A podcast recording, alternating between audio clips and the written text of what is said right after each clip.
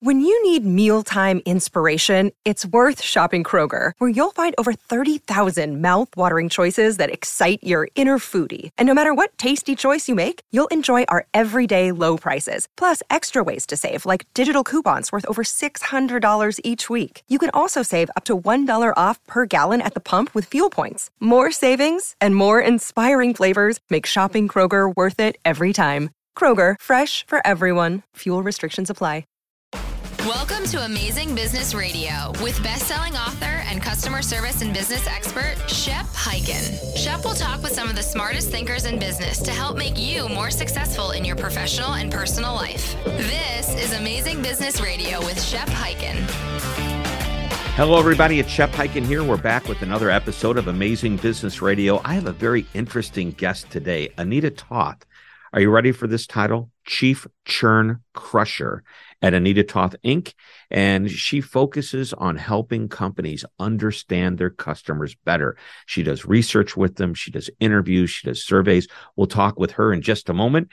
Uh, before we get into the interview, if you've got an amazing story that you want to share or a question that you'd like to ask, be sure to reach out to me on any of the social media channels. And if it is a question, use the hashtag Ask Shep. I'll answer it there uh, in the social channel on this show, maybe in my newsletter or on my TV show, Be Amazing or Go Home. And that can be seen on Apple TV, Roku, Amazon Prime, and you can see episodes at beamazing.tv. That's beamazing.tv. All right, let's get into the interview. Anita, welcome to the show. Thanks very much, Shep. Happy to be here.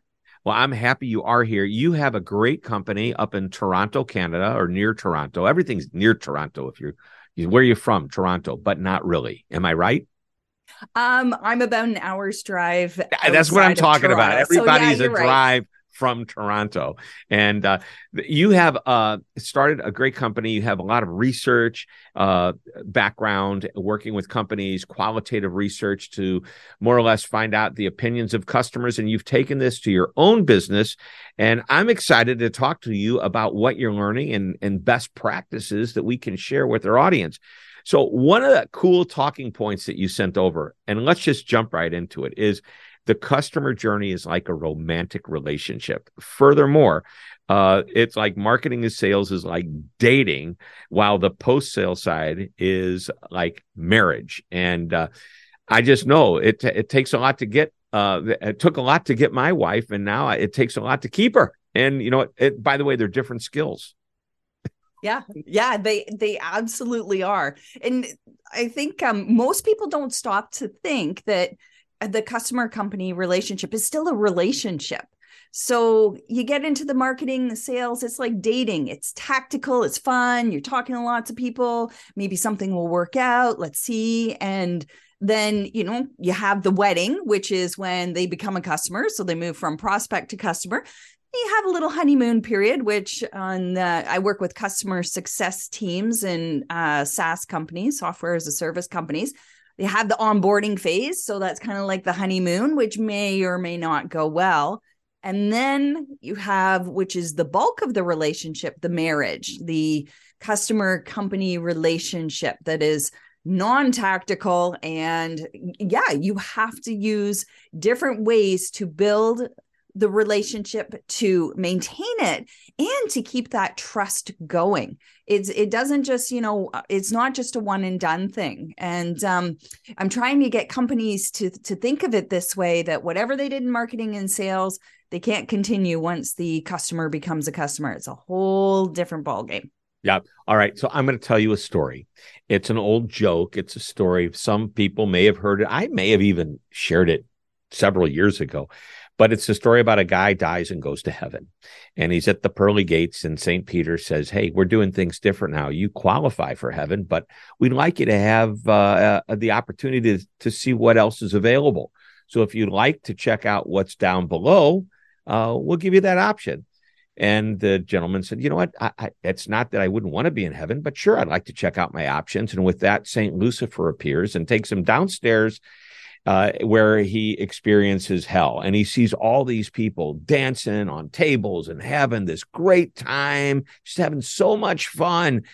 And he thinks about it. He goes back upstairs and he says to St. Peter, I go, you know, I love it up here. It's tranquil, it's melodic. I hear the harp music, but I'm a party man. And I think maybe that's where I'd like to spend eternity. And with that, St. Lucifer takes him downstairs, puts him into a small room, chains him to the wall, and says, Here you are. And he goes, Wait a minute, wait a minute. Just a little while ago, uh, we were dancing, we were having a good time. He goes, Yeah, just a little while ago, you were a prospect. Now you're a customer. okay. So I don't know if that's a good story or not. Uh, I don't know if it's politically correct or not, but I think it makes the point that you're trying to say is that, you know, what happens pre sale and then eventually the sale happens. And I want to talk about this honeymoon uh, period. You and I have a mutual friend, John Ruhlin. Okay. John's the giftologist. John and I have a mutual friend that you may know, Joey Coleman. Do you know Joey? Mm, yeah. Okay, you yeah. do. Yes. Now you're nodding your head, yes, but the rest of the people listening can't see that. So I'm going to tell them she's nodding her head. Yeah. Joey wrote an incredible book called The First 100 Days, or it's it's about the first 100 days. Uh, the book is titled Never Lose a Customer Again. Uh, but uh, it's all about the first 100 days. What happens after somebody decides to do business with you? Now, I have this personal feeling that customer service is built into every aspect of the journey from even thinking about doing business with you to actually talking to somebody about doing business with you to finally doing business with you and everything that happens after that. But that first 100 days, I think, is your honeymoon period. That's where you validate, made the right decision to get married, to do business with you. So let's talk about that honeymoon. What do you, what's your take on that? Absolutely. First of all, it's a great book. I've read it. If anyone hasn't read it, I would recommend grabbing highly recommend reading it. It's awesome. Um, the other thing is the honeymoon period is where you find out, much like uh, the joke that you told, whether your expectations actually meet reality. And they can meet reality, they can exceed them, or you can find out, oh, wait a minute here, yeah, much like much like in your joke. hey, this is not at all what I expected. So really, those are the the three ways it can go. And uh, so you know we focus on customer retention. That's that's what we do. The seeds of churn the seeds of doubt all of that are planted right in that honeymoon phase. So if customers you know right in the beginning are starting to feel like ah, i'm not really sure this was a great decision. It's it's kind of like turning a massive ship around in the ocean. It takes a lot of effort to make that happen. So the closer your marketing and sales can keep the expectations to the reality of being a customer, all, right there, you've uh, made the customer experience better, and you've uh, you've made a dent in in all the effort you have to do to retain those unhappy customers right? Well, the first thing is try to avoid to have those unhappy customers to begin with and create the expectation that's realistic. Uh, but that first 100 days to Joey is crucial. That's when there's some follow up, there's some onboarding. And I know as a customer success expert, which is one of the areas that you focus on, that's what, what it's about is can we get this customer to be successful with their purchase? whether it be software, whether it be a car. Uh, I remember sitting in the passenger seat while the uh, uh, guy who sold me my car went over different features, and then we switched. And he said, "Now let's see if you remember what I told you." and then he the, the lesson continued. And he says, "I have a feeling there's a lot of electronics on this car." I have a feeling you're going to be coming back to visit me in the next few days. Just want to let you know when I'm available and then three days later, he calls to say, Hey, I'm making sure that you know uh, or that you were able to do everything we talked. I mean, it was just a wonderful onboarding experience. And that's the way it should be with any type of company. What can we do to make sure that they have success with whatever it is that we sell them? Yeah. And success is a feeling as much it as is. It is yeah, very outcome, good. Success is that's tweetable. Feeling. Yeah. Success isn't just success, it's a feeling. yeah. Yeah. If, if you make your customer feel successful, guess what? They feel good about you. Yep. Yep. Even if they didn't get the results they expected. And I've had that happen where I have um, bought software and went to, you know, whatever, on board myself, adopt it, try it out. I wasn't successful, but I reached out to their customer support team and um, I walked away feeling like I was valued, that they were there to help me rather than just, you know, check, uh, checking off a box. And so I went back, and even though I didn't have success with it at, at that moment, um, I felt really good about the interaction. That had me try again. So how many yeah. times have we had it where we've contacted customer support? We want to, you know, cancel our account, we want a refund, whatever. If you really feel valued through that interaction, sometimes you change your mind and go, okay, maybe maybe I'll give it another try. Well, and I'll tell you, uh, there's a another story. This is a true story. It happened to me. Um, I was working with a, uh, using a company software, had been using it for many years. I wasn't getting out of it what I wanted to get out of it um, I found a better solution for me. And it's not that they're a better company. This company is a great company. I had just signed my year agreement with them. It's a contract.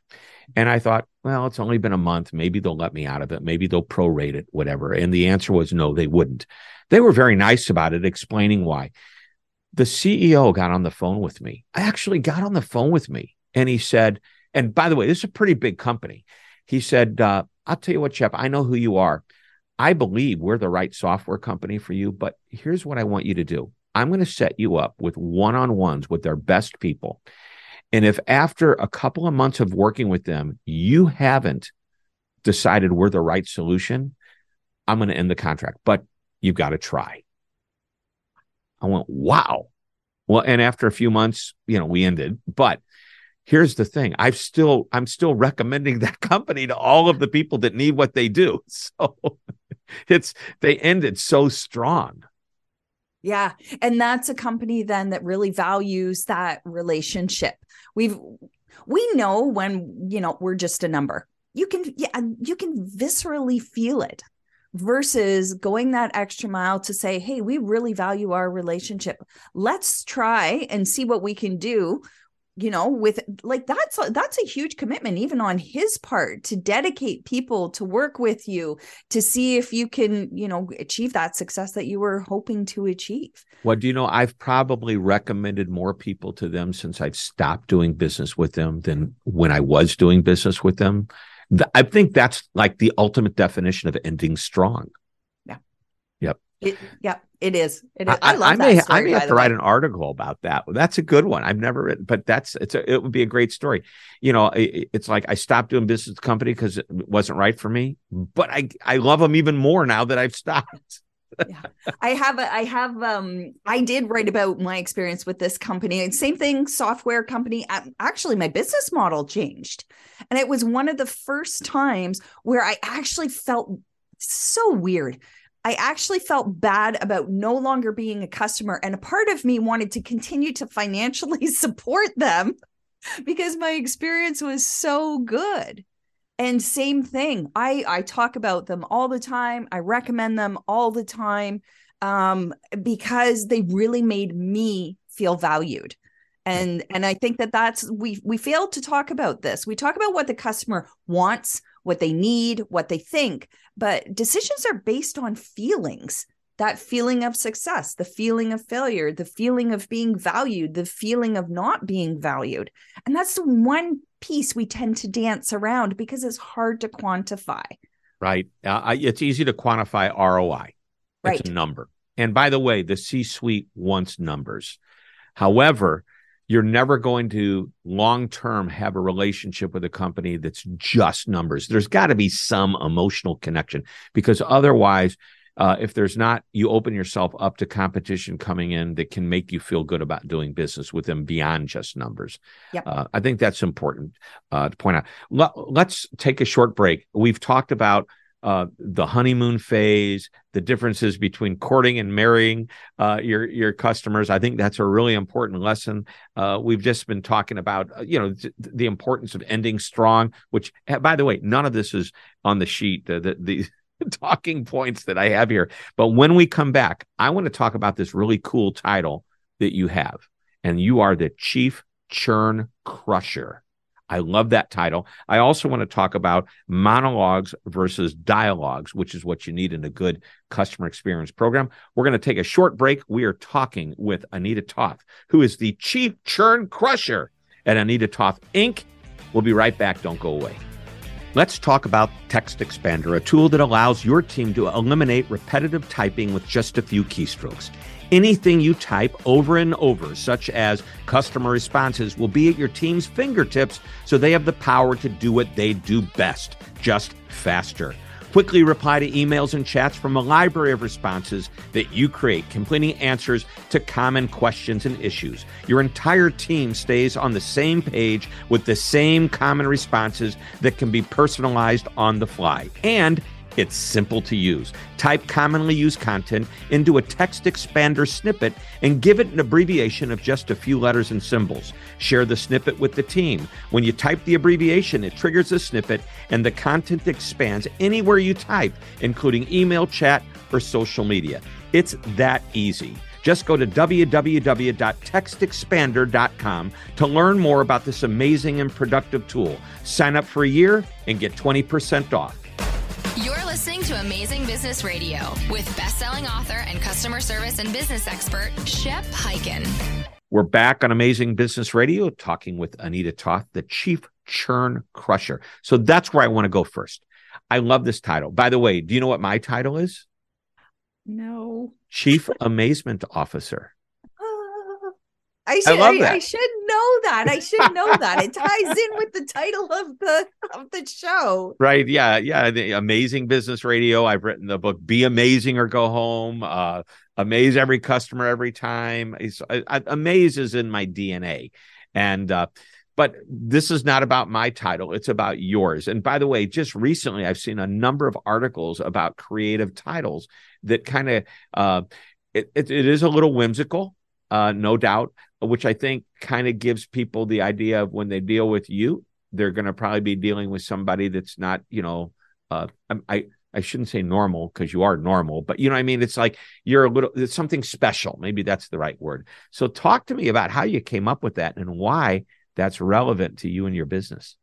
Okay. Uh, so if you can believe it, three simple words Chief Churn Crusher took me six months to dial that in. And I was really inspired by the Home Depot's old slogan, you can do it, we can help.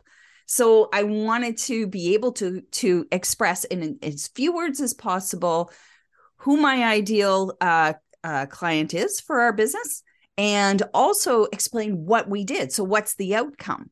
And it took me i anyway played in the thesaurus forever figuring it out working on it working on it. So i got churn crusher and then i was like well i want this to be alliterative alliterative. So chief churn crusher and then everyone in the company is also a churn crusher. I just happen to be the chief, the churn, chief crusher. churn crusher. Our goal is to crush your churn. I love it. I got it. Yeah yeah. And who doesn't want that right. I know right. like even customers do. Like I be when I become a customer, it's because I I you know, I want to stay. I don't really want to leave. It's a hassle to to leave after you become a customer, especially if you're buying software and you've implemented. So, yeah, crushing churn is important not just for the company but also for the customer too. So, you know, I, I can see if I'm sitting next to you on an airplane, I say, Can you tell me what you do? You know, like, hey, I, my name's Shep. What's your name? My name's Anita. Nice to meet you, Anita. So, what do you do, Anita? And you say, Oh, I'm a chief churn crusher. Uh, what's that mean? And then you explain, you know, well, how do you do that?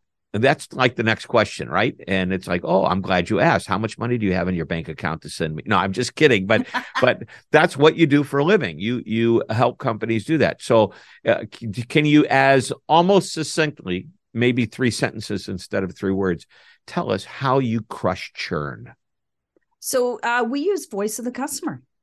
That okay? That's voice of the. That's four no, that's one sentence. That's one. We use voice of the customer. That's great. Okay. We use voice of the customer. We help our clients build strategies. We use education and research. So it's actually doing interviews, focus groups, surveys on behalf of our clients to help them get either validation or those deep insights that they've been missing, so that they can crush their churn. Retain All right. now that longer. that sounded like a long answer but I was listening very closely. You had two really short sentences and one really, really long one with lots of commas and ands and so's. So it qualifies as a three sentence answer. Woohoo! that's great. And I think that's going to lead us right into monologues versus dialogues because a monologue is a survey, a dialogue is really listening and having a conversation with the customer to understand what's going on in their world. So let's talk about that since that's really what your background is and so much of what you do with your clients. Absolutely. So, um, if you think about it, what's a monologue? Well, it's just a one way. It's not even a conversation. You can't call it a conversation. It's a one one way transfer of information. And uh, what we do with voice of the customer is help help people see that they need both. You surveys are great. You want to send something out over a large group of people, get some feedback. This is wonderful, but you, you really don't have much context to them why people responded as they did with a dialogue, just like we're having here, you can ask further questions. You can ask what led to the decision. You can ask how they felt, what they thought, what they had to do when something did or didn't work out. And that, that's where the really deep insights are. The challenge, of course, with having a dialogue is that it's one on one, or even with a focus group, you might have, you know, one to a smaller group of people. So you're getting a lot of depth, but it's resource and time intensive versus a survey takes no time at all. You can put it out to a lot of people, but you don't have the same depth. Right. I get it. So, how many people do you need to interview to get really good data? Um, is it is a focus group of five people enough? Do you need fifty? Do you need five hundred? What's what's a good number? I I hate this response when people say this. It depends on what your goal is. Mm-hmm. It really does. So if you want to do interviews, we always recommend a minimum of minimum of 15. And the reason being is you want to make sure that the people that you've chosen and the results you're seeing, you're starting to see some patterns. So, really, that's the key. And same with a focus group 10 to 15 people. Anything more than that becomes unwieldy. Um, but you want to get enough people in the room that you can start seeing okay, three or four people said this. Is this a pattern? Then you can take that information and go out and survey your customers to see is this valid? Is this valid across a larger part of our customer base? So the qualitative uh, responses actually lead you to creating a survey that gives you quantitative responses. Yeah. Really interesting. And are so I'm going to drill down a little bit more on the types of people you're talking to and interviewing. Do you want to try to get similar customers? Or are you looking for a variety? Or do you suggest, look, you've got three different kinds of customers. You've got customers that are all in, you've got I'm just making this up. I mean, whatever the three types are, maybe there's seven types. I don't know. Would you recommend putting the different ones in a group together, separating them? What works best? So it all depends on what you're trying to achieve. One of the big things uh, there's that, that answer again. Yeah.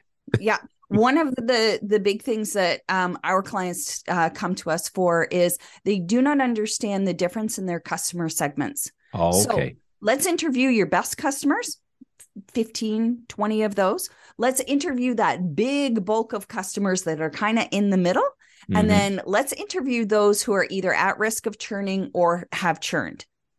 What are the differences differences and similarities between those three groups? What are they looking to achieve that's similar or different? How are they different in how they perceive their problem and your solution? so that's that's really one of the the basic things focus groups are a little different you do want a mix of people sometimes in the same room. Sometimes you want to separate them out into smaller groups, but definitely one of the best places to start seeing, like, whoa, we have this customer group right here, our best customers. We find that they do this, this, this, and this. Okay, we found this out through the interviews. Now let's use the surveys to validate. And if you're seeing those patterns being confirmed, what do we need to do to take these people in the middle and start moving them up?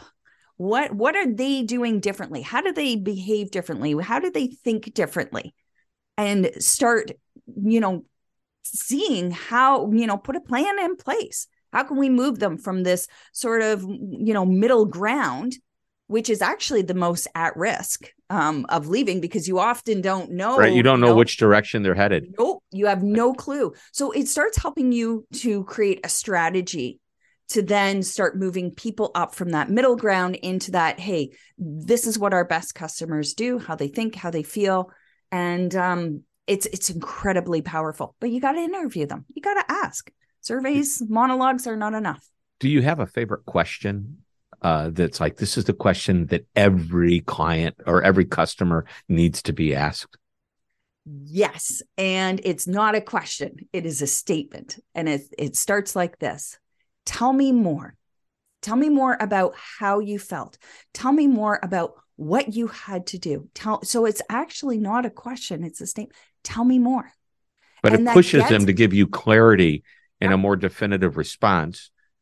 And, and uh, yeah. it's very it's non-threatening when you ask the question one of the the worst questions to ask is why did you do that why because it harkens back to when we were kids and we yeah, were being defensive. admonished it's defensive. Yep. Yeah by by parents by teachers why did you do that? Oh i don't know. But if you come to come and ask people well tell me more about that. And in that type of tone from curiosity like a base of curiosity people open up. Yeah. like, like the stuff that we hear is mind blowing in these interviews, even sometimes personal things that you're like, whoa, I had no idea we were going here. But that's what you want to learn. What's also going on in their personal life that's affecting their decisions as your customer? Uh, so this is powerful. This is solid gold information. Um, I really love your approach to it all. We are pretty much out of time, and you know the question that's coming. I have the one thing question. What's the one thing you want to share with our audience? You've given us some great wisdom uh, about the conversations we need to be having with our customers, both dialogues and monologues. Uh, we've talked about that uh, romantic relationship we have. We talked about those first 100 days, thanks to Joey Coleman. I really would love to have spent a little bit more time talking about avoiding buyer's remorse, but it'll take us right back to the, you know, what happens in that honeymoon period. What's the one thing, though? One last nugget of information. Okay, so it's a little card I have on my desk. Uh, you can't see it, but I'm going to describe it to you. So it's business card. On the back, it's red, and on the front, it's white with two words written in. Uh, they're capitalized and bold, and it says "Stop talking." I just did. Listening. I just did for a moment. It became very awkward. Yeah. Yeah. That's it became awkward. But that's the whole point. If you really want to to deliver those amazing customer experiences and move customers from, you know, feeling like they're not valued, they made the wrong decision, stop talking and start listening start listening to not only what what they're saying start asking them about their feelings start Tell finding out Tell me more. Tell me more. tell me more. And then tell me more and then stop talking. let the, let them fill in the rest. Oh, this has been great. Thanks so much for being on the show. This is why we call it Amazing Business Radio. You've given us some great insights. Much appreciated. Thank you. Oh, this has been a lot of fun. Thanks so much, Shep. I really, I really enjoyed being here. Well, me too. Thanks. So, all right, everybody, that wraps it up. Another episode of Amazing Business Radio. We will be back next week with another interview. I hope you tune in. Until that time, this is Shep Hyken reminding you to always be amazing. This podcast is a part of the C Suite Radio Network. For more top business podcasts, visit c-suiteradio.com.